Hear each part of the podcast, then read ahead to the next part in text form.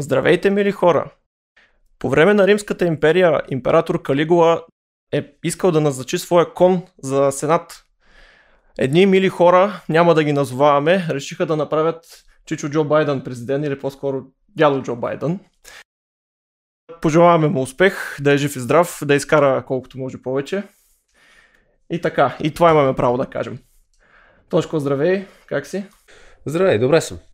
Имаме днес специален гост. Да, днес на гости ни е доктор Йон Комермерски. Благодарим му много за това, че се отзова на нашата покана. Благодаря и аз на вас, именно за да ме поправите, ако греша.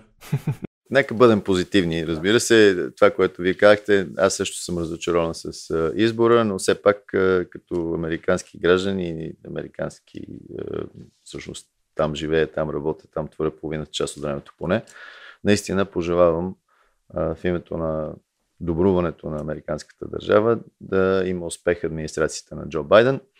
Вече по какъв начин това ще стане, ще видим. Надяваме се да бъде наистина добре за всички и за света.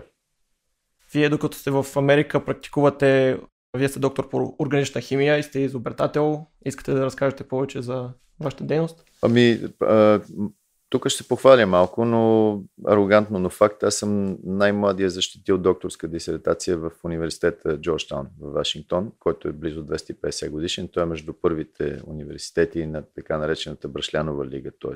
най-класическите стари университети в САЩ. Uh, успях моят докторат да го направя за по-малко. Между другото, uh, коя дата е днес? След два дена? 23. Значи, утре имам годишнина, много, виж как се забравя. Uh, ставам професор на 27 години. Ще да ви кажа да не сте забравили годишната с съпругата, че тогава е лошо. Ей, не, не, с съпругата тя ме подсеща, така че няма страшно, но, но това всъщност е наистина най-бързо защитили за по 4 години. Успях да защита докторат и да започна да професорирам или да бъда професор в Джорджтаун. Това е още 94-та година. Получи ми се, да го кажем и също има и късмет, има и усилия, има и дразновения и мечти в всяко едно постижение. За мен то е добро. Все пак исторически може, то е исторически факт. Но това ми даде една основа за изобретенията, които всъщност разработвам днес и всички мои изобретения, те освен, че са патентовани, те имат практическо приложение, защото може да патентоваме първо ромбоидно копче. Какво от това?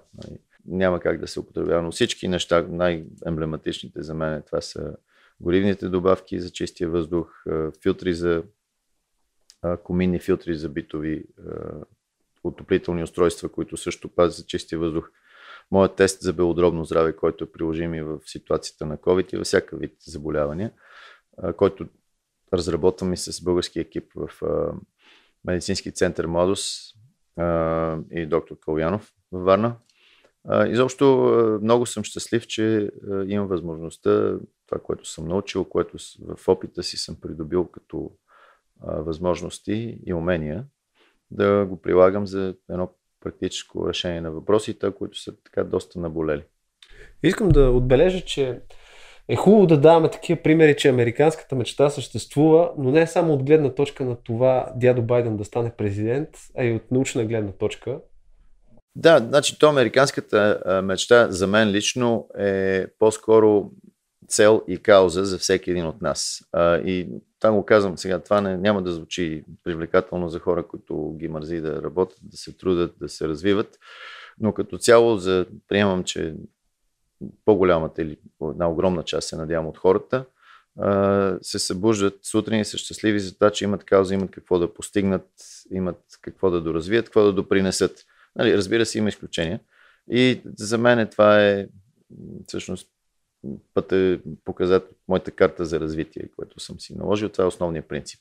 Като стана сутрин, да имам проблем, който да разреша. Не говоря за личен проблем или аспект, а говоря за нещо, което да мога наистина да кажа, ей, свърших нещо полезно като цяло, за, било то за обществото, за хората, за дори елементарно помощ на някой лично да бъде, но по принцип като кауза не може да бъде това да помогнем на комшията да си запали колата сутринта, ако няма акумулатора. Говорим за малко по-широк мащаб неща. Искам да ви подаря тук един исторически комплект от шоколади от Белия дом.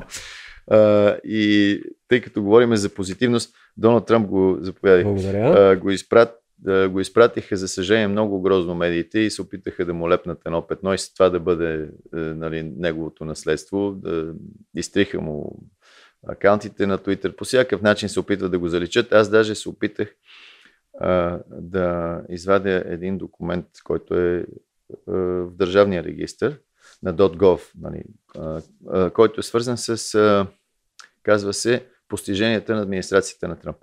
Давам им празна страница. 400, Празна. 404 не може да се качи. Вау.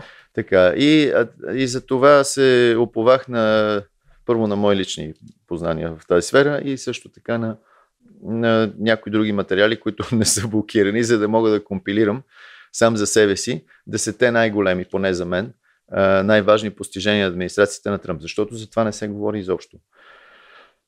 И много, много тъжен тон се даде с този вид кавички празненство по заклеването на новия президент, защото националния мол, който е направен за това хората там да се разхождат свободно, да е красиво, той е в Лемфан, който е архитекта на града на Вашингтон. Французин той го направил по нали, вида, в който е Париж, по-открити пространства, много паркове, разбира се, и широки сгради, много красив, приятен град. Всъщност като София в малко по-голям мащаб. Също имаме паркове, имаме прекрасни публични места.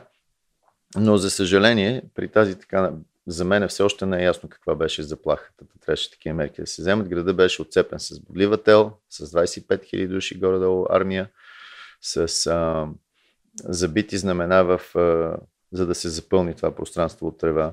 Между 200 и 300 хиляди флагчета са забити в земята в продължение на близо 2 км отсечка.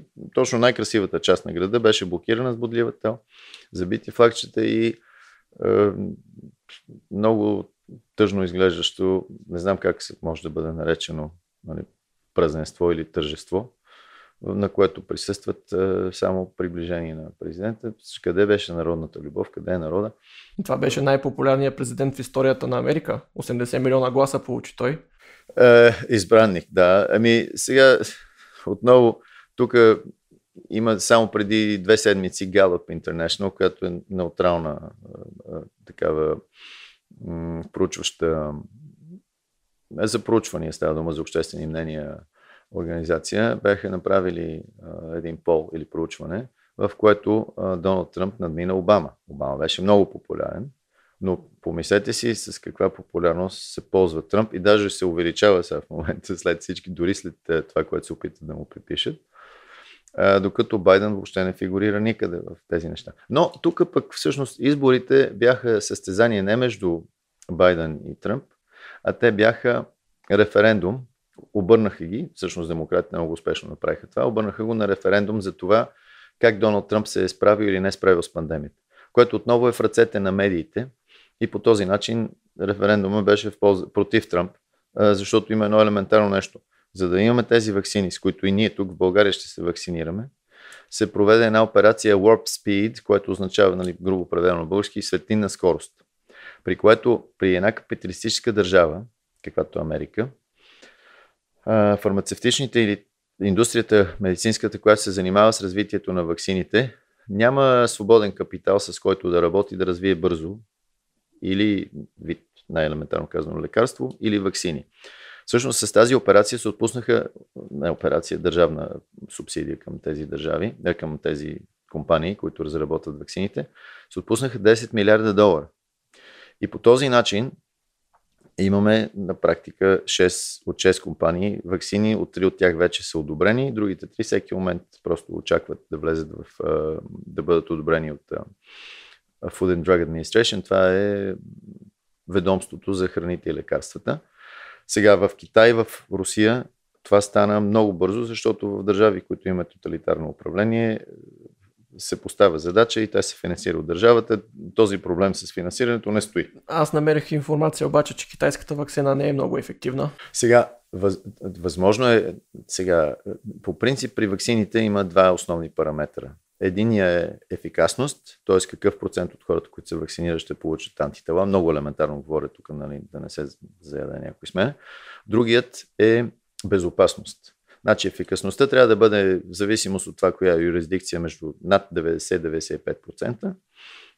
За, нали, зависи къде е. На някои места може да се изисква, някои държави да изискват да е над 95%, други да искат да е над 92%. В смисъл в този обхват. А пък опасната страна или страничните ефекти трябва да бъдат под 0,5% плюс-минус. Отново това е пак зависи от коя юрисдикция става дума, като странични ефекти не означава странични ефекти всички да умрат, означава хора с симптоми, нали? т.е. не говорим за смъртност. А, и за сравнение, мисля, че вакцината за малария даваше на 10 а, а, хиляди души един смъртен случай. Тук са сравними цифрите. Нямам ги, не разполагам в момента да ви кажа точните цифри, но вакцините по принцип а, стига да отговорят на определени нива. Те са едно хубаво нещо, защото колкото по-бързо се преодолее тази пандемия, толкова по-бързо, надявам се, ще се върнем в стандартния начин на, на живот, който или обичайния да го наречем, който цареше сега в момента. Постоянно има определени индустрии, които фалират заради това нещо, цели индустрии хора остават без работа. И по принцип, аз лично сега съм изкар, изкарах COVID, т.е. на мен не ми е нужна вакцина. Аз нямам нищо против да се вакцинирам, но ще отнема възможността на някой човек да се защити, който не се е разболявал. За мен лично е хубаво да се получи едно масово вакцини, за да може ние да го диджестираме или да го асимилираме този вирус, а не той нас. Колко сериозни са притесненията за това, че все още няма дългосрочно въздействие на тези вакцини? Ами, сега нека да... Тук е много хубав въпрос ми задаваш, защото това, което се случи вследствие на това финансиране в САЩ и неограниченото финансиране, разбира се, в Русия и в държавното финансиране в Китай – то даде възможност да етапите на разработване на вакцината, голяма част от тях да се провеждат успоредно, а не едно след друго. Защото отново посочвам, разработването на какъвто и да е медикамент е пряко при, в капиталистическа система, е пряко зависимо от това с какви свободни или ликвидни средства, които съответната компания може да отпусне за разработването на продукта а, или за, за развитието му. И при това финансово облегчение, което администрацията на Тръмп даде, или подкрепа по-скоро, а, 10 милиарда, това са огромна сума, това са достатъчно за 10 вакцини да се разработят. Те вече като отпада този риск в компанията, фармацевтичната, финансовия, не е в нейния ръце е държавата, те можеха едновременно в развитието на отделните етапи да ги провеждат успоредно, а не последователно, защото финансирането не е проблем. Така че спазени са всички протоколи, то няма как да, да няма как да излезе вакцина да бъде одобрена, ако тя не отговаря. Разбира се, най-важните параметри ги споменахме. Ефикасност и безопасност. И сега в дълъг мащаб, по принцип, ако всяко едно нещо, което се вкара в нашата човешката система, било то в кръвта или в, плазма, в а, лимфата, да влезе вътре в, да стане част от физиологията на тялото. Ако има странични ефекти и ако има някакъв вид прояви, които ще се свързани с здравето и здравния статус, те обикновено се проявяват веднага, под веднага имам предвид в рамките на дни и седмици последствия нали, дългосрочни малък шанс а, има при вакцините. Това, за, за щастие, тази информация има, за нещастие всичко се политизира. Да. И започваме да, тъй като също така интернет дава възможност на всеки един да изрази мнение и да цитира уж някакъв източник, получава се тази боза или каша. В случая е много тясна спецификата на проблема и наистина е трудно всеки да изкаже компетентно мнение. Възмо... Това може да се унифицират. Значи има много неща, които правят се. Може да се направи панел от учени, да се, всеки да си изрази мнението и да се, да се постигне да, да има едно място или източници, не едно или няколко, които да се знае, че са достоверни и се основават на хора, които са поели отговорност а, с това какви постове вземат и какви мнения дават и до какъв консенсус се постигнато. За съжаление, поради политически причини, това не се случва, защото всеки... Е, аз за това искам бързо да... Лично аз предпочитам сега вече, като има налични вакцини, хората бързо да бъдат вакцинирани и да продолеме този вирус и да престане това политическа, тази политическа намеса, това отнемане на човешки права, съсипване на бизнес и фалирането им. Ам, също паника сред хората.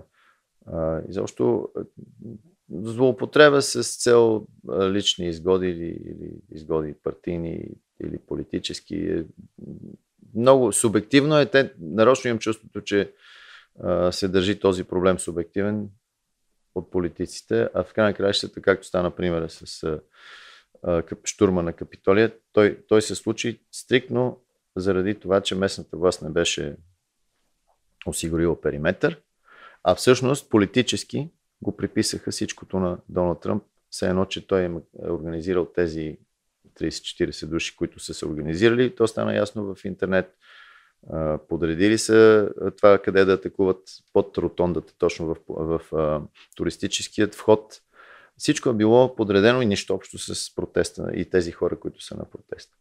Обаче за, за медиите много по-интересно е да се дига шум, да имаме враг, да имаме а, дявол, който да се бориме, да имаме кауза и всъщност реалната причина за, за нахлуването в Капитолия въобще остана. Аз мисля, че съм единствения, който споменава и в тукашни медии, в САЩ. И, за съжаление, политиката, бомбастиката и търсенето на сензации от електронните медии води до именно това много пъти истината и причините и фактите да останат в сянка. Много интересно обаче е, че в речта си Доналд Тръмп каза, че независимо от резултата на тези избори, няма да го коментираме, защото нямаме право да казваме какво мислим реално за него. Няма значение. Но да кажем, че въпреки резултата, Доналд Тръмп отчете тези постижения, за които говорим и каза, че той не се отказва. Течението, което той създаде, те първа започва. Как виждаш бъдещето на Доналд Тръмп? Сега, той, да, той, той а, създаде наистина едно голямо движение. Всъщност той е по-голям като политическа мощ и инерция от цялата републиканска партия. Той ги съживи. Републиканците определено а, бяха започнали да бъдат мачкани, казано грозно, от а, демократите. И а, Доналд Тръмп всъщност а, образува един комплект от каузи. И имаше постижения. Аз искам да ги изреда, защото той имаше много успешно президентство. Да, не случайно да споменем... е толкова популярен. Но нека да ги да. изреда без не по важност. Енергийна независимост. Т.е. за първ път щатите са износител на енергия, а не вносител. Това от себе си а, а, води към това втората, или няма значение коя подред, а, успех да нямаме по време на неговата администрация започната нова война в Близкия изток, защото е, няма нужда, не е толкова критично важно да пазиме откъде минава енергия. Изкарал съм тук едно изображение. Това са последните 6 президента на щатите. Виждаме списъка с войни, които са започнали. Рейган по време на студената война, Буш старши, Буш младши, Чичо Бил, Обама, 7 неща има и на Тръмп едно празно пространство. Значи чудесно по втора точка ме подкрепяте с, с тези Каквото и да говорим за Тръмп и за характера му и за егото му, няма човек, който да погледне това нещо и да каже няма как да се отрече. Да. да, обаче това не се чува. Значи аз за това искам да... Аз съм позитивен. Е, така, няма нова война. И, и, Израел, значи, погледнете какво се постига. В историята на Израел, последните 60-70 години, а, никога той не е бил разпознаван като съществуваща държава от Саудитска Аравия. Десет държави арабски подписаха двустранни споразумения с Израел. Това е благодарение именно на, на Доналд Тръмп. Погледнете това, какъв пробив в Близкия изток. А, така, в, по отношение на НАТО, Значи медиите обясняват как той иска да разтурва НАТО, да, да не е партньор. Всъщност той искаше партньорство от страна на всички. Не щатите да носят на гърба си финансово и да защитават Европа, а всеки от членовете. Нали, това е пакт, нали, това е споразумение. Ако ние тримата се оговориме, че сме, правиме, а, че, се, че сме партньори и от всеки от нас иска по 33% и 30% финансиране, а, двама от нас се ослушват, един само финансира. Какво е партньорството от наша страна? Съвсем елементарно. А, търговски двустранни пактове вместо тези глобалистични многостранни споразумения, които дават предимство, например, на Китай да, да прави каквото иска. А това Китай всъщност е държава, която абсолютно краде всичката интелектуална собственост на другите държави. А, така, данъчна политика, която той направи по отношение на, на да се стимулират и да се привлекат а, американските фирми, автомобилни строители и други а, големи а, индустриални сектори, а, с което той ги м, привлече това те да не трябва да си а, не крият, но примерно да отклоняват а, а, приходите и печалбите на а, своите фирми и да ги държат по, в чужди държави, всъщност този капитал се върна. А, по отношение на иммиграцията, те много пъти му приписват, че той е антиимиграция. Той не е антиимиграция, не беше. Той е за иммиграция, но легална иммиграция, а не това нахлуване през южната граница, през която а, има трафиканти, които просто когато то не е легално и не, не е по а, правните канали според правилата, се отваря възможност за това да се трафикират деца, жени. Мен това лично много ме дразни, че не се акцентира, защото казват, о, помислете за децата, а има статистики, че една трета от децата, които нахуват там, изобщо не са в компанията на собствените си родители. А, а, абсолютно. Даже може би по-голям процент, но, повече, да. но това е... А, значи, също така личностната политика, която той се опита да направи с а, северокорейският лидер – а, с, и с всички, което всъщност е класическа а, подход на давам дума, стискам ти ръка, тук трябва да се уважаваме. А, според мен се изпусна този шанс. Аз лично се надявах да успее с а, Путин да, да се разберат и да се уважават, защото това са двата големи полеса на сега. В момента, заради тези измислени а, обвинения, че той Путин го бил избрал него. Това е толкова грозно че а, той бил се, всъщност неговия екип бил заедно с на Путин държавните органи работил заедно и в, това не, в сътрудничество. А, а не даде възможност взаимоотношенията между тези две най-големи сили, поне на този етап, във военно отношение, дори ако е само Русия и Штатите, да, да могат да, да постигнат някакъв вид прогрес в взаимоотношенията си. Той беше най-тежък за руснаците по отношение на санкции и по отношение на взети мерки. Обаче продължават да обясняват, че той е руски агент, което е смехотворно. Е, че само помогнали за Не, не е смехотворно. Изборите... Тъжно е. Тъжно е. Трагикомедия без комедийна част. Въвеждане на нова, нов род войски Space Force. Това е, това е в модерните нали, времена, в които се намираме. Ти не можеш да бъдеш е, суперсила военна, без да присъстваш в космоса и без да си пред останалите. Защото комуникации, сателити и не говориме само в а, орбитален аспект, смисъл в а, орбитите около Земята, говориме и в малко по-далече. Луни, Марсове, не, честно казано, ако трябва да избирам кой искам да владее космоса, то избора е между Америка и Китай. Е, не трябва да, вадиш и Русия, и Русия от добре, окей. Okay. Както сега, според мен е ландшафта на, на космическата надпревара в военен аспект е, би трябвало да, за да има баланс, не може само една суперсила да, да. да управлява нещата. А, тук, също излизането от Парижкия акорд беше изключително полезно, не само за САЩ, а и за Западна Европа. Защото а, реално задължителният характер беше само към западноевропейските държави и САЩ, с което ги глобява и ги наказва тях, а към Китай той се води като развиваща се държава, която краде всичката интелектуална собственост на света и няма никакви ограничения за това. Китай бълва най-много, е, нали, ако говорим, че въглеродният диоксид е вреден, което е друга тема, не е добра, защото въглеродният диоксид е нищо повече, освен основната храна на дърветата и на зеленината, и на планктона, и на каквото се сетиш. всички знаят, че в една оранжерия, ако не проветряваш, спира да растат растенията вътре, защото няма въглероден диоксид, който е сега. Тоест това, което ние излъчваме и което е нарочено като вреден газ, то не е. Вредните, вредните газове са азотните окиси, серните окиси, които предизвикват киселини на дъжд. Всичко друго се асимилира от самата природа. Ние ако намалиме, нали, ако в глобален мащаб намалиме а, емисиите на въглероден диоксид до, до по-низки нива, примерно стане 0, под 0,2%, и зеленината няма да има достатъчно, ще започне да расте по, по-бавно, ще настъпи глобално а, такова, ще настъпи ледников период. така че, разбирате ли, да, а, а самата природа е предвидила, когато има повече храна, повече въглероден диоксид, да, да има бум съответно на зеленината. Ако толкова са загрижени, да се построят 1 трилион дървета, това ще струва стотина милиарда, което в глобален мащаб е нищо, и те ще абсорбират и ще освояват въглероден диоксид, който излъчваме на това ниво в момента. Така че те са много. Всичко беше свързано с.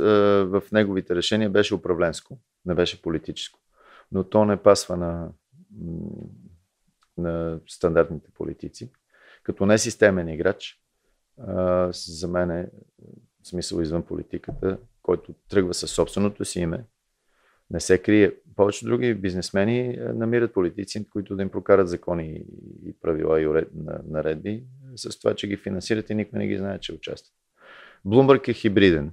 Блумбърг беше и за Нью Йорк се кандидатираше и след това и за, за кмет на Нью Йорк със собственото си име. След това се кандидатира сега за демок...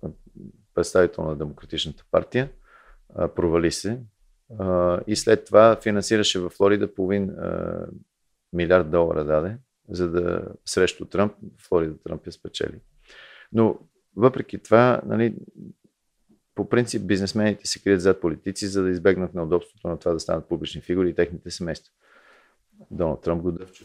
Също е показано, че Тръмп по време на престоя си в Белия дом неговото лично богатство е спаднало драстично. Първо е спаднало, второ той не взе заплати. Да. А, това никой не го спомена. Докато политици, които цял живот са там, се лангъркат в Сената, стават милионери, докато са... Да, бе, значи забележете, с какъв бизнес, какъв бизнес е, е управлявал Лоби. или е имал Обама, за да има тези, той е супер богат. Да. В стотици милиони му е богатството. Коя негова фирма е произвел такъв. А, нищо против Обама, казвам го като пример. Той е един от много. Как всички тези политици, които не управляват фирми, не управляват а, фабрики, не управляват а, бизнеси, получават тези средства. Продажба. Това е продаване на политическо влияние, т.е. подкупи. Казвам съвсем просто. А, нали, може да го наричаме лобизъм, но лобизъм това е търговия с политическо, с влияние. Искам да те питам, какво мислиш за вице-президента Камала Харис, която също като Джо Байден изглежда като изключително системен политик? А, сега, нека да съм ясен.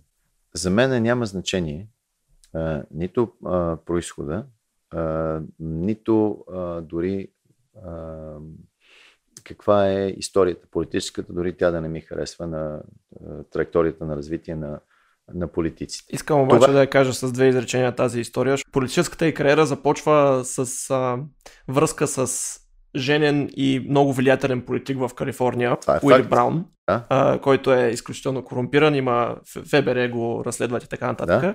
И той първия лансира в политиката след това тя става district, district attorney, след това става attorney... Прокурор. Прокурор, да, прокурор, става главен, главен прокурор на Калифорния. И в Калифорния вече, когато е главен прокурор, има о, а, отвратителни издевателства с, с затворници, удължава им присъди. За... Да, тя е била много строг прокурор, да. което е точно обратното на това, което те се опитват сега с тази политика на идентичност да ни представят, че. Готината тя... Камала, която пуши да. тревичка в а, университета, а точно за притежание на марихуана и, и ги е понатръшкала по затворите. А, за политика и демагогия те са синоними, така че, нали, а, а, но, но аз именно за това направих тези две изречения, че траекторията и политическото развитие на политика за мен няма значение. За, за мен, нали, аз се радвам лично от това, че поне символично, това, че човек, който не е бял и който е жена, може да бъде на такъв висок пост. В тази гледна точка аз се радвам, но не се радвам на това, че това се изтъква като предимство, защото ако ние искаме да не сме расисти и да не сме мисогенисти, т.е. да не гледаме с лошо око на раса различна от нашата и да не гледаме с лошо око или си сводително на пол, който е различен от нашия, в този случай чернокожа и жена, ние тогава това въобще не трябва да го изтъкваме като а, качество на кандидата. Това е което ме притеснява. Значи, по расов признак и по полов признак, ако започнем това да го изтъкваме, че е квалифициращо качество на кандидата, това е чист расизъм. Та, от към оптична гледна точка, от към оптика, как изглеждат нещата, за мен това е положително.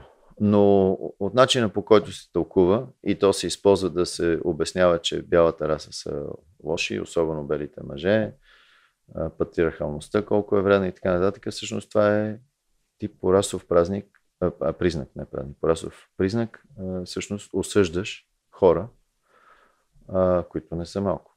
Белите мъже в света са доста.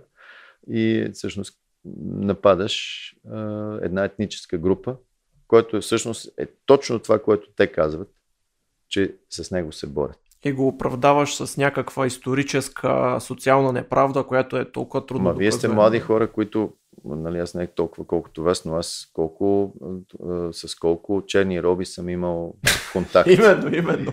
А, и в същия момент да не говорим, че в исторически аспект а, търговия с бели роби е имало в мюсюлманския свят има страшно не много. Само, да, и в Африка, и по принцип то е било, нали, считало се, че ако имаш бели роби, ти си по-голям аристократ, отколкото ако имаш в Африка, говориме. Изобщо, това с робството е много плъзгава територия и повърхност, която, нали, отново говорим съвсем ясно, вече имаме информация достатъчно.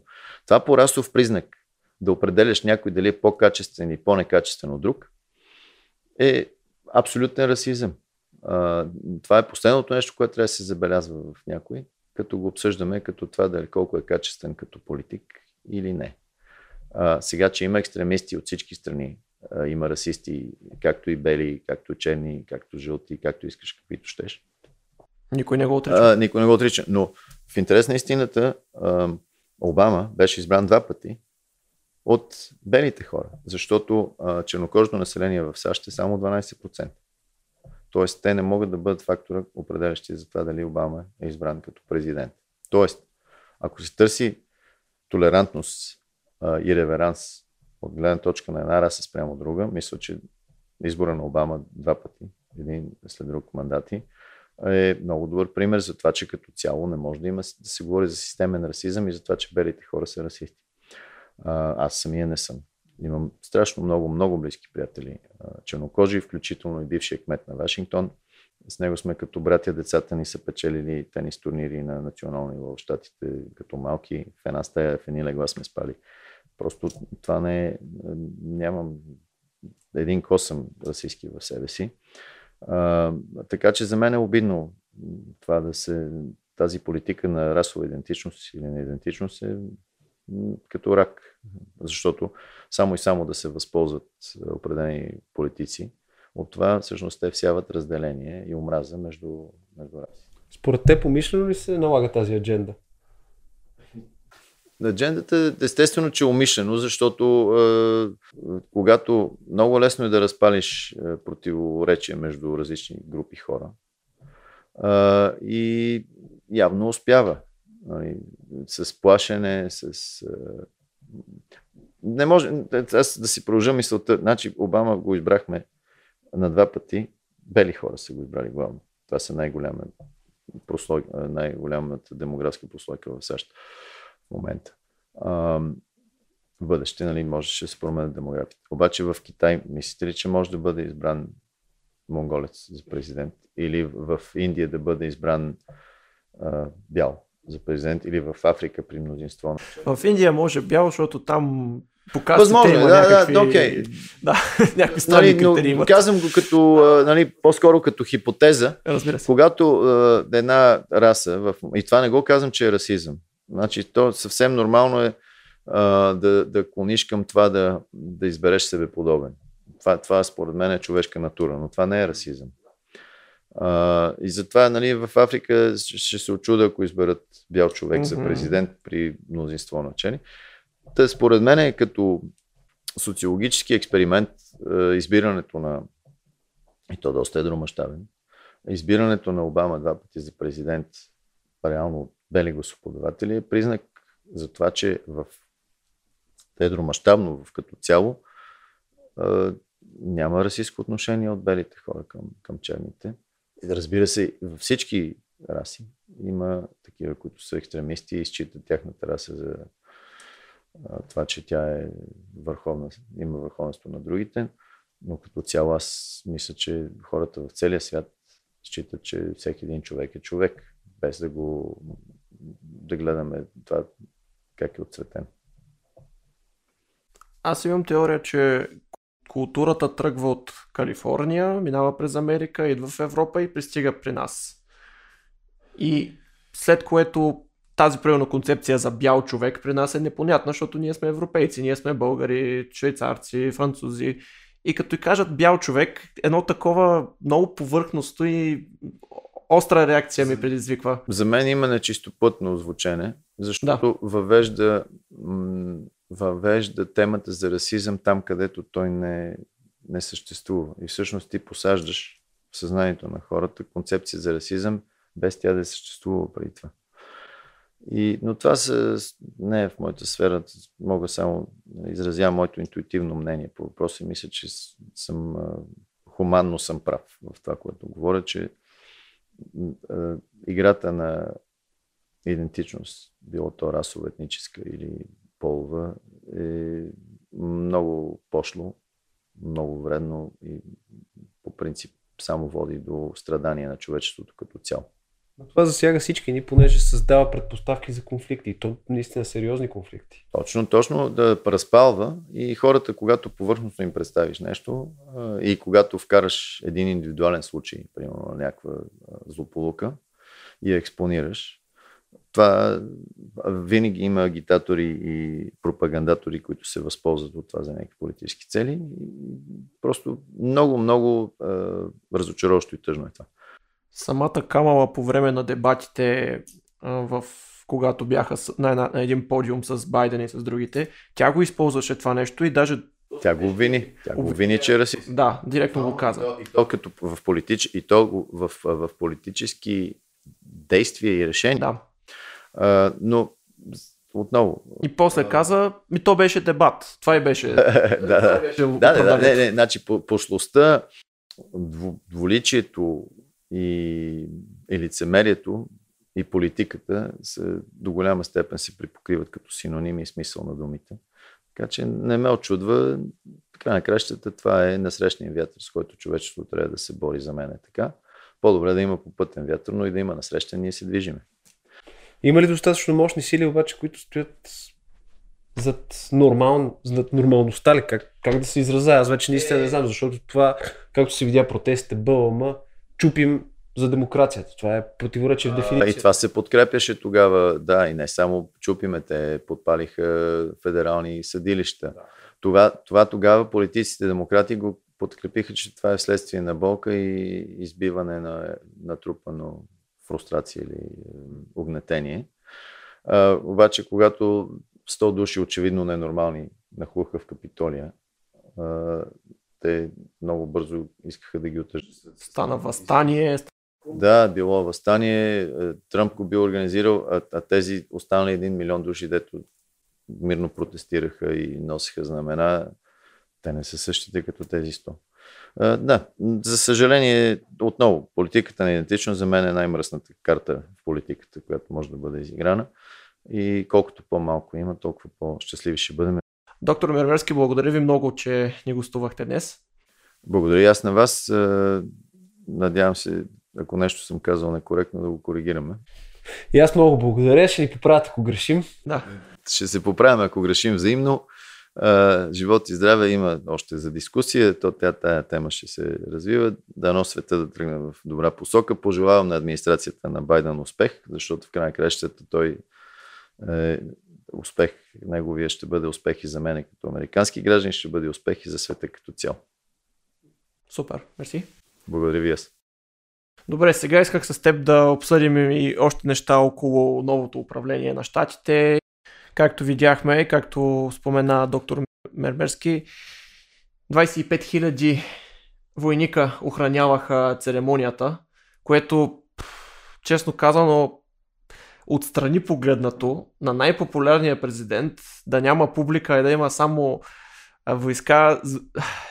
Е, един такъв, едно такова усещане имам гадно в един гладен вкус в устата, все едно военна диктатура е наложена, все едно властта е иззета. Не казвам, че е така, казвам така изглежда.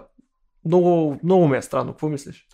Ами знаеш, аз гледайки отношението към привържениците на Доналд Тръмп, имах точно това чувство. Тия хора сякаш а, трябва по някакъв начин да бъдат заличени, някакво да. такова усещане остава в меча. Те, тези хора, изведнъж всичките станаха фашисти, всичките трябва да бъдат а, по някакъв начин натирани, а, да им се натрият носовете. Не може. А, какво означава това вие да гласувате за Доналд Тръмп? Как така вие ще гласувате за Доналд Тръмп?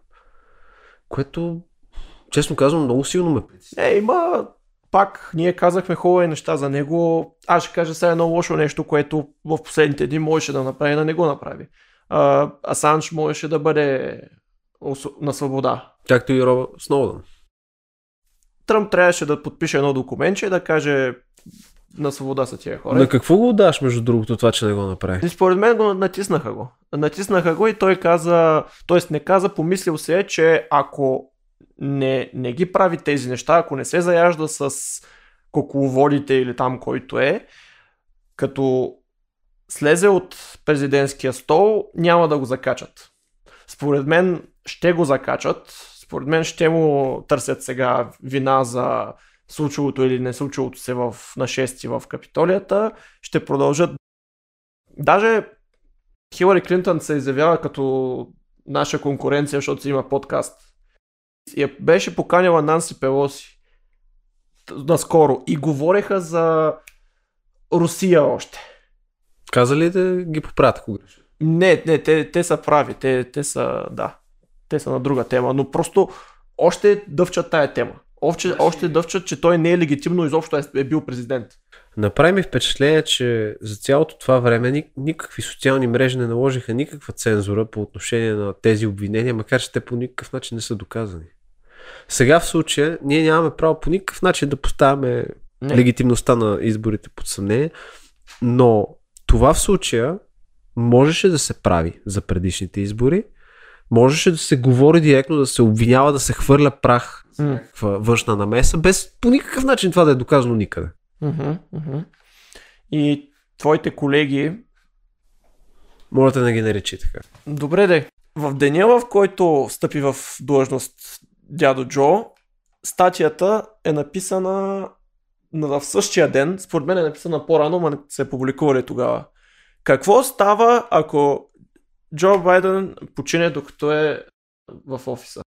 Интересно, защо такива статии не излизаха преди избирането? Ами, казват, понеже човека е на 78, за хората, които са родени на неговата година, американците, той е с 14 години по-стар от средната продължителност на живот за тези хора. Което разбирам защо си притеснен, а не разбирам защо това не е повдигнато по-рано, когато са търсили кой да е кандидат за президент, например. Аз, между другото, не случайно поставих този въпрос на Йонко за Камала Харис по простата причина, че всички допускаме възможността тя в един момент просто да поеме кормилото на Съединените щати. И това ще е първият вице-президент, който директно е обвинил шефа си в нещо, което американците, както говорихме с доктор Мермерски, те го вземат доста сериозно това с от проблема с а, расата и с този расизъм, казус исторически. Едва ли има случай, в който така директно да, да го нахрани пред всички на, на подиума и после в онези комедийните предавания, с много големи кавички казвам, се обяснява, защото и той е пита човека, добре, защо ти го вини, че ти му каза, че е расист. Ама то беше дебат. Не отрече това, което каза, не, не каза, не, не е вярно, не, каза, това, това е защита. А, окей, дебат беше. А, а, а обвинението за расизъм стои ли? Ами то май няма значение. В крайна сметка в един момент просто трябваше някой да бъде противопоставен на неудобния Доналд Тръмп. Трябваше да бъде свален от символичния престол, за да може да се наложат някакви други прогресивни идеали. Като казваш прогресивни идеали, когато се свързваш, влезеш в сайта на Белия дом вече и искаш да се свържеш с тях, вече е въведена опцията да си избереш какви са ти местоименията. Защото това е много важно. А друго, което не е толкова важно, унази граница, където има трафик на хора, това не е толкова важно. И спрели са опцията за петиции в момента. Защото преди, като се събере 100 000 подписа онлайн, са длъжни да го разгледат.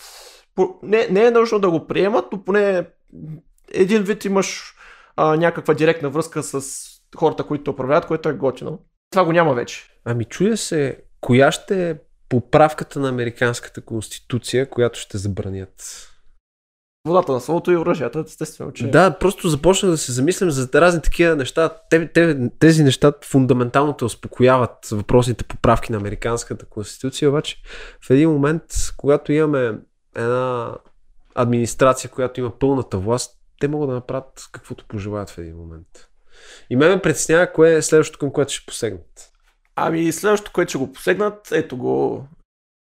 Голям американски конвой влиза в североизточна Сирия. Нашия приятел Дахер писа за това. Той, той ми привлече вниманието. А, ние залагахме тук колко време ще издържи. А, отговорът е два дни. Ами да, за съжаление, трябва да запра... направя тъжната констатация. Започна се с многоточие. Твоите колеги обаче Айде пак с моите колеги. Ами да, защото нали, идеята е... Обиждам се, не разбираш ли? Не се обиждай, но... Така е, така е. Така е. Добре де, някой трябва да ги повдига дига тези неща. Хората трябва да са информирани. Съответно, добре правят, че имат пресконференция в Белия дом, излиза там, как се казва, пиарката и говори. И новата пиарка я пита тя, ще смените ли цветовата схема на военно-въздушните сили? И тя, о, прекрасен въпрос. Е, добре, бе, човек, как... затова ли ти е ценно времето, да е такива глупости да питаш? Какъв цвят са ти гащите? Ето, виждаш ли защо не признавам, че са мои колеги? А, окей. Някакси това Приемам, приемам. про- влиза в противоречие на всички мои разбирания и това, което съм учил. В сайта на Белия дом казват, моля хората за близките 100 дни да носят задължително маски на транспортни средства и на сгради, които са на властта, които са символ на властта, вътре трябва задължително да си с маска. Много ми е интересно, между другото, кога ще им бъде зададен въпрос от моите колеги а, за научни проучвания, които доказват, че по някакъв начин маските. Като си сложиш едно парцалче, че минава номера ли? Искам, искам просто да, да чуя такъв въпрос. Тази вълна я изтървахме вече, не може да я яхнем. Можем просто да видим, че Байден в същия следобед влиза в Линкълн Мемориал. Няма маска, естествено. И някой все пак посмя да попита на тази пресконференция а, защо нали, издавате заповед и след това часове по-късно я нарушавате. И оправданието е, ами човека празнуваше а, историческа победа и това беше много важен ден за него. Чудесно. Тоест, когато празнуваш историческа победа, може да си без маска. Ами, при това положение аз мисля, че всеки ден може да е някаква историческа победа за нещо. Аз съм сигурен, че ще отворим Википедията, може да напишете днешната дата, която и да е, и ви излизат много събития, които са се случили точно на днешната дата. Избирате си едно нещо, хоп, празнуваме това.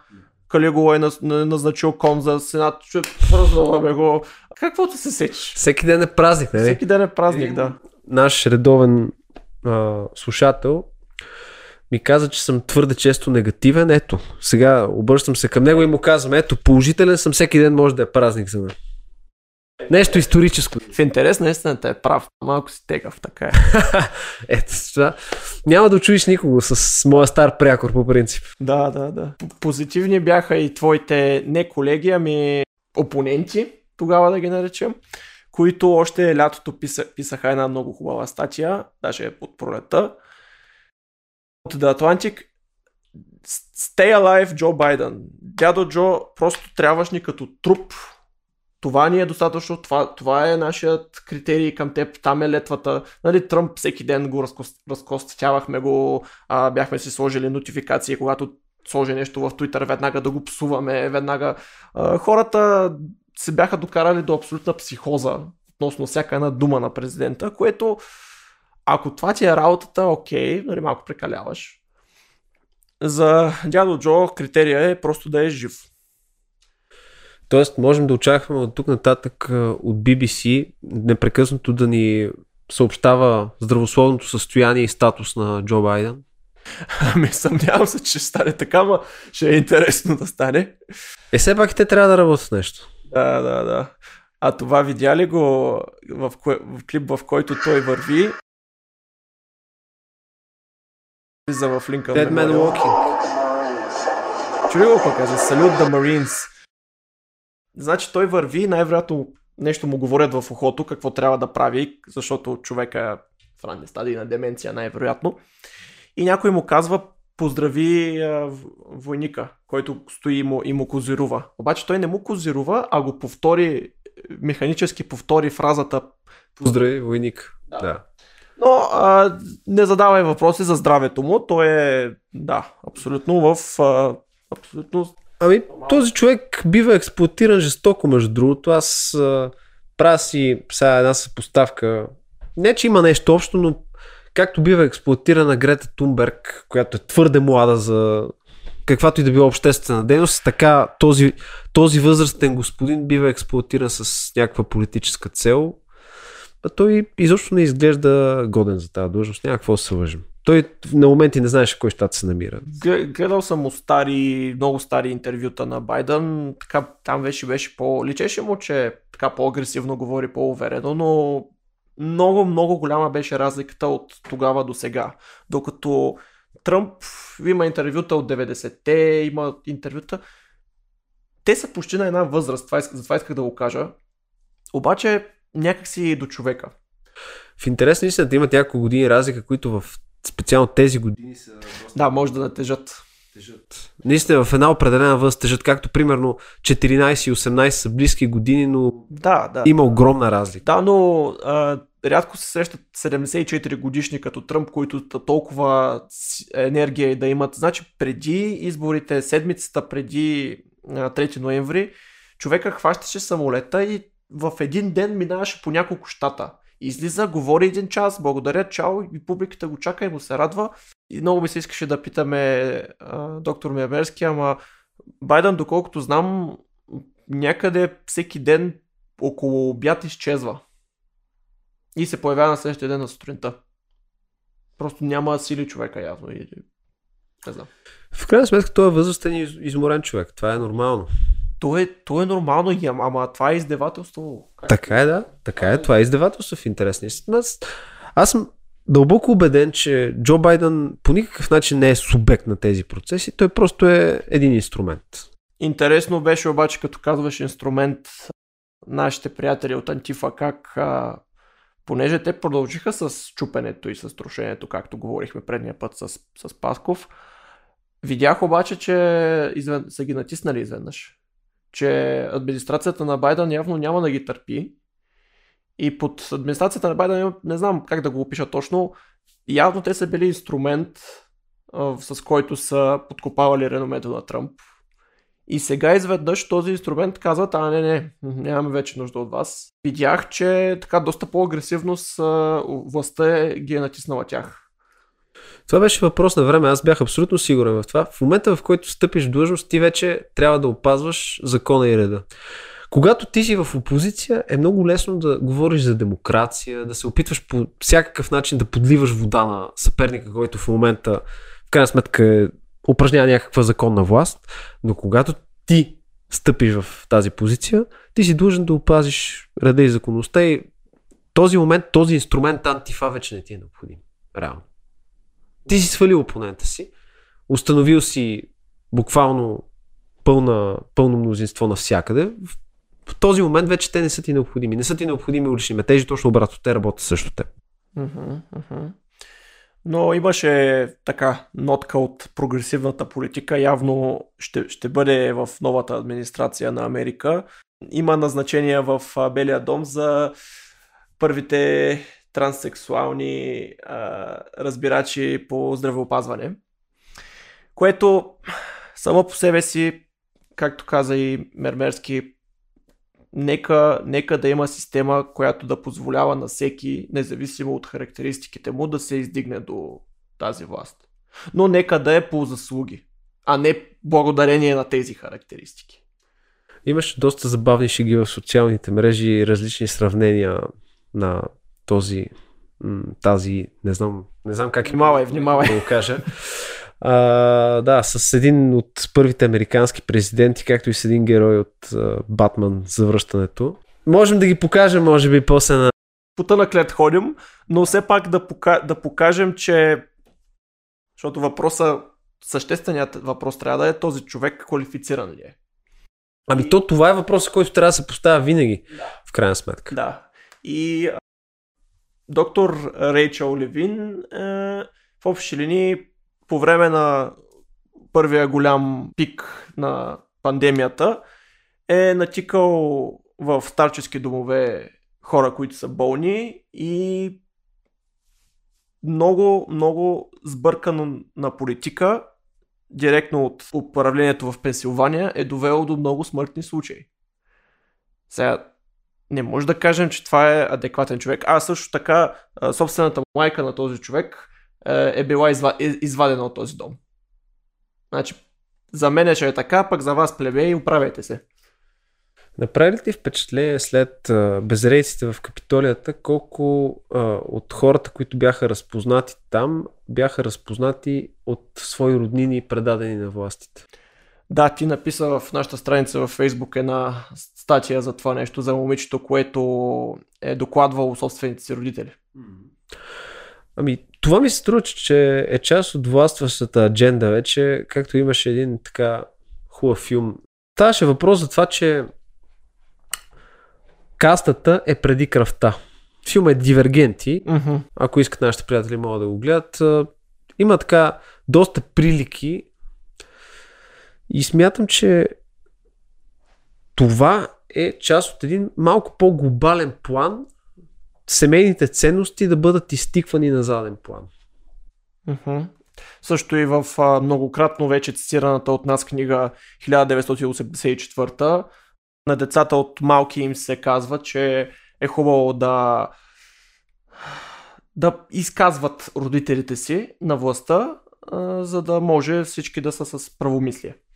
Да. да. Тук се сещаме и за примера Павлик Морозов, на който няма да се спираме много, но е хубаво да знаем, че историята, както вече сме го казали, понякога се повтаря като фарс, когато не учим полуките от нея. И какво друго остана от а, церемонията? Дядо Бърни присъстваше. Доста мимчета имаше в интернет, как стои, стои на стола и гледа тъжно. А...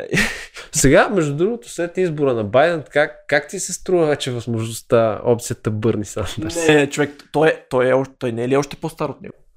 Мисля, че горе-долу въз, но в интерес на истината Бърни Сандърс ми се вижда малко аз, по... Аз, аз, аз, съм против и Тръмп пак да се пуска. Значи против съм 80 годишни хора да са двигателят на новото движение. Просто не, нещо не върви. И изберете, просто намерете по-млади хора и тя ги... В интерес на истината, ако трябва да избира между Тръмп и Обама, определено дори на 78 години пак бих се спрял на Тръмп, ако аз съм гласоподавател. Ами, добре, не, не знам, да Тръмп сина му да се кандидатира. Не може. Ми знаеш, аз, аз мисля, че не, ние да се вдълбочаваме твърде много в тези фигури. Според мен по-важно е хората, които движат процесите. В крайна сметка в една администрация не може президента да бъде всичко. Така е. Ние малко така сме свикнали е. в България, нали, поне нашия премиер е разпоредих това, разпоредих онова, да смятаме, че всеки трябва да бъде one man show. Но в крайна сметка една администрация се движи от работещите в нея. Mm. Така че ако администрацията е от кадърни достатъчно млади хора, аз не виждам проблем, нали, главата да бъде по-възстен човек, но все пак трябва да бъде с някакви нормални граници, защото сега ако говорим за хора с деменция, някакси това е злоупотреба. Или ако говорим за хора, които лансират разни движения от 20 век, които доказуемо не работят, а, визирах Бърни Сандърс, защото малко иронично на снимката, понеже носи едни хубави плетени рък, ръкавички. Жената, която ги плете, била принудена да си затвори бизнеса, защото данъците й били много високи. А това е човека, който когато се говори за безплатно образование, безплатно здравеопазване, безплатно не знам си какво, това винаги означава високи данъци. И, да, а, не, не и помага много в нейния случай, но са и хубави ръкавиците поне. Да, това е доста показателен пример, между другото, за това нещо. Между другото, не знам, Сионко, не споменахме толкова много, но данъчната политика на Тръмп много помогна за Действително, О, да. едно економическо чудо, което беше. Той мисля, че а, спомена за, че по-малко регулации има, и, но данъчните облегчения за мен това, това си е страшен стимул. За... И това е верния път. Не е големи правителствени програми, които взимат едни ресурси и ги преразпределят, ама ги преразпределят толкова неефективно, че накрая в, в Афганистан пристигат едни трески на селото, с които да си укрепиш бараката, обаче големите пари са глътнати някъде. Точно така. Да, така че за мен е по-добре да дадеш малко така поле за изява на хората самоинициативно, е да хванат да си отворят бизнес. Даже това е било, не е било основният доход на жената, било и хоби. И точно федералните данъци, държавните, и отсекли главата. Което е между другото, много ме притеснява в тези пандемични условия, че действително все повече хора свикват с модела а, да бъдат затворени и някой да им плаща. Това според мен в дългосрочен план също ще окаже изключително негативно влияние. Да, защото много бързо свикваш с това. Именно. Добродетеля се гради с много дълго време, с много постоянство, с много градене на навици и е толкова лесно. Оп, мързелчето, ще ми хранят в устичката, ще ми дават парички, кеф. Аз съм замислил, между другото, с теб да направим скоро един епизод за образованието. Вече съм измислил и гост, за сега няма да го издавам. Но този гост ще цитирам нещо, което той казва, че образованието е усилие и понякога насилие над себе си. В момента, в който ти забравиш да полагаш тези усилия и свикнеш, както дядо ми казваше, с набаницата мекото и на работата лекото, нещата наистина спират да се получават. Mm. И в дългосрочен план това не работи. И затова смятам, че тези мерки, както и доктор Мермерски спомена, ще окажат дългосрочно скрити негативни влияния. Предстои да разберем. И в горе-долу заключение по нашата любима тема цензурата в социалните мрежи на най-популярният президент в историята на Америка, Джо Байден, а, имаше предаване на живо в YouTube за там официалните процедури в стъпването в длъжност почти никаква гледаемост. Първо. Второ, много палят си надолу. И какво правят YouTube? Айде предположи. YouTube, които са платформа и са обективни и са неутрални. Просто ме е страх да попитам. А, не, а, ние може да кажем какво става, защото ние не си го измисляме, просто цитираме, има и статия за това и, и то се виждаше и в реално време. Голяма част от тези палци надолу YouTube ги премахна.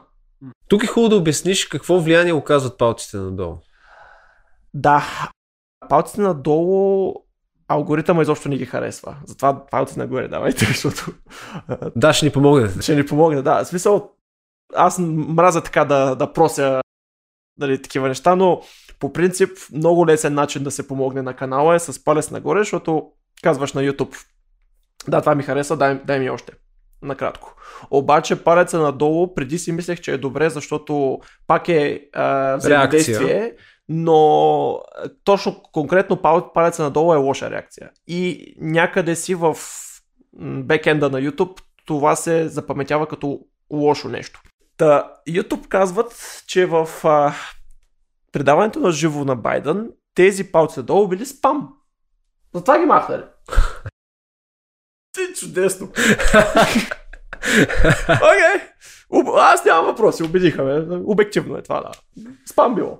Е, какво да кажем повече? От това по-ясен знак за какво се случва, просто наистина не знам. От всякъде сме в матрицата. а, и да, понеже това го изтървахме предния път да, да споменем как Twitter а, се възпротивиха против цензурирането на социалните мрежи в Уганда, понеже там имало избори и правителството гледало какво ставало в Америка, както явно всички го правим това, и казали, абе тия социални мрежи много мъчат водата, я ще ги блокираме докато минат изборите. И естествено Twitter така излизат с а, открито послание и казват, а, ние сме абсолютно против тази цензура, трябва хаштаг свободен интернет, трябва, трябва да, дали, потокът от информация е жизненно важен за демократичните процеси. Да, именно, това е проблемът, че не го правите. Да. О, Наскоро пак бяха блокирали и трили различни профили. В случая ставаше въпрос за цензура върху унгарското посолство, ставаше въпрос за цензура също Ари Хаменей, един известен духовник в Близки изток. Твитър? Нещо да кажете? м-м. М-м. Или да не питам? Не, не. А за Близкия изток ти казах. Всъщност, май трябва да ги поздравим. Да кажа нещо хубаво за тях. Постоянни са. Значи, в Близкия изток използват като инструмент някакви терористични групи, размътват водата, прокарват се техните интереси и след това казват, добре, нямаме нужда от вас и почват да, да фалят бомби по тях. Антифа. Използват ги като инструмент, насаждат а, омраза към политическия опонент. В момента, в който стъпват във власт, започват да използват сълзотворен газ в Портланд, ето и да ги, да ги мъчат. Да, да. Тоест, Само, че тогава вече установяват ред. да, да, да, да, да. Но, но първо въоръжаваше ни хора, даваше им да правят някакви неща и след това ги, нали, и показваш властта на истинската власт на твоята армия и правителство. Значи, браво, постоянни са. Ами можем да... Аз много често обичам да правя тази съпоставка, какво направиха в Близкия изток, как напомпаха някои джихадистски формации и в последствие започнаха да се бият с тях. А между другото стана и нещо много интересно. Те сключиха мирен договор с едни такива брадати чичковци, които да кажем, че имат крайни методи към местното население. Вече не знам как да се изразя. Дали не се преговарял с терористи? Аз само... А, не се е преговарял. Е, да. Преди уж не го преговаряха. Така казваха. Относно какво можем и какво не може да кажем, предпочитам да казваме 90% от нещата и за една част да, се, да си налагаме собствена цензура, отколкото да изляза да кажа е, някаква простотия и веднага да изтрият канала и тогава е, келфа е да. Затова, затова го правим. Не, не че... Да. Не, че ни е страх от нещо. Да, просто е, трябва да си избираме битките, както пише в изкуството на войната. Истината е, че това, което ние правим от самото начало е да лъжем алгоритъм. Защото ако казваме нещата така, както са в прав текст, ще ни изтрият. Казваме го открито. Това, че говорим на български и че пишем на кирилица също има много значение. Да, това, това ни помага. А, ключови думи не ги хваща, може би толкова, с, с едно-две изключения. Заради които ни отправиха пред... Да, но като цяло минаваме тънко за сега. За сега. Да. Та, да, благодарим много за хубавите отзиви за предните епизоди. А да знаете, в YouTube на комент, в коментарите аз, аз си пиша с вас, а пък в Facebook Тошко пише готините статии и той ви чете е, милите коментари. Тоест да знаете кой, кога, кога да биете и за какво. Да, и кого да псувате и към кого да се обръщате. Так, така са разпределени нещата. Ами общо, взето до този момент това, това са основните неща. Сещаме се за още няколко неща, но ще ги оставим за по-нататък. Да. Аз все пак, наистина, каквото и да говоря, иска ми се а, да не съм прав за някои неща, искам ми се тая администрация на... Да те поправи. да ме поправи, да, защото пак на поред, за пореден път казваме защо е важно това нещо, защото това е най-могъщата армия в света и е най-влиятелната държава или е една от двете най-влиятелни държави. Ако искаме да сме наясно с какво, какво става в света, е скоро и за Китай пак ще направим може би епизод, но трябва, трябва да ги следим. Налага се и трябва да казвам истина. М. Казвайте и вие истината. Стигнахме до консенсус. Бой на децата може с възглавници.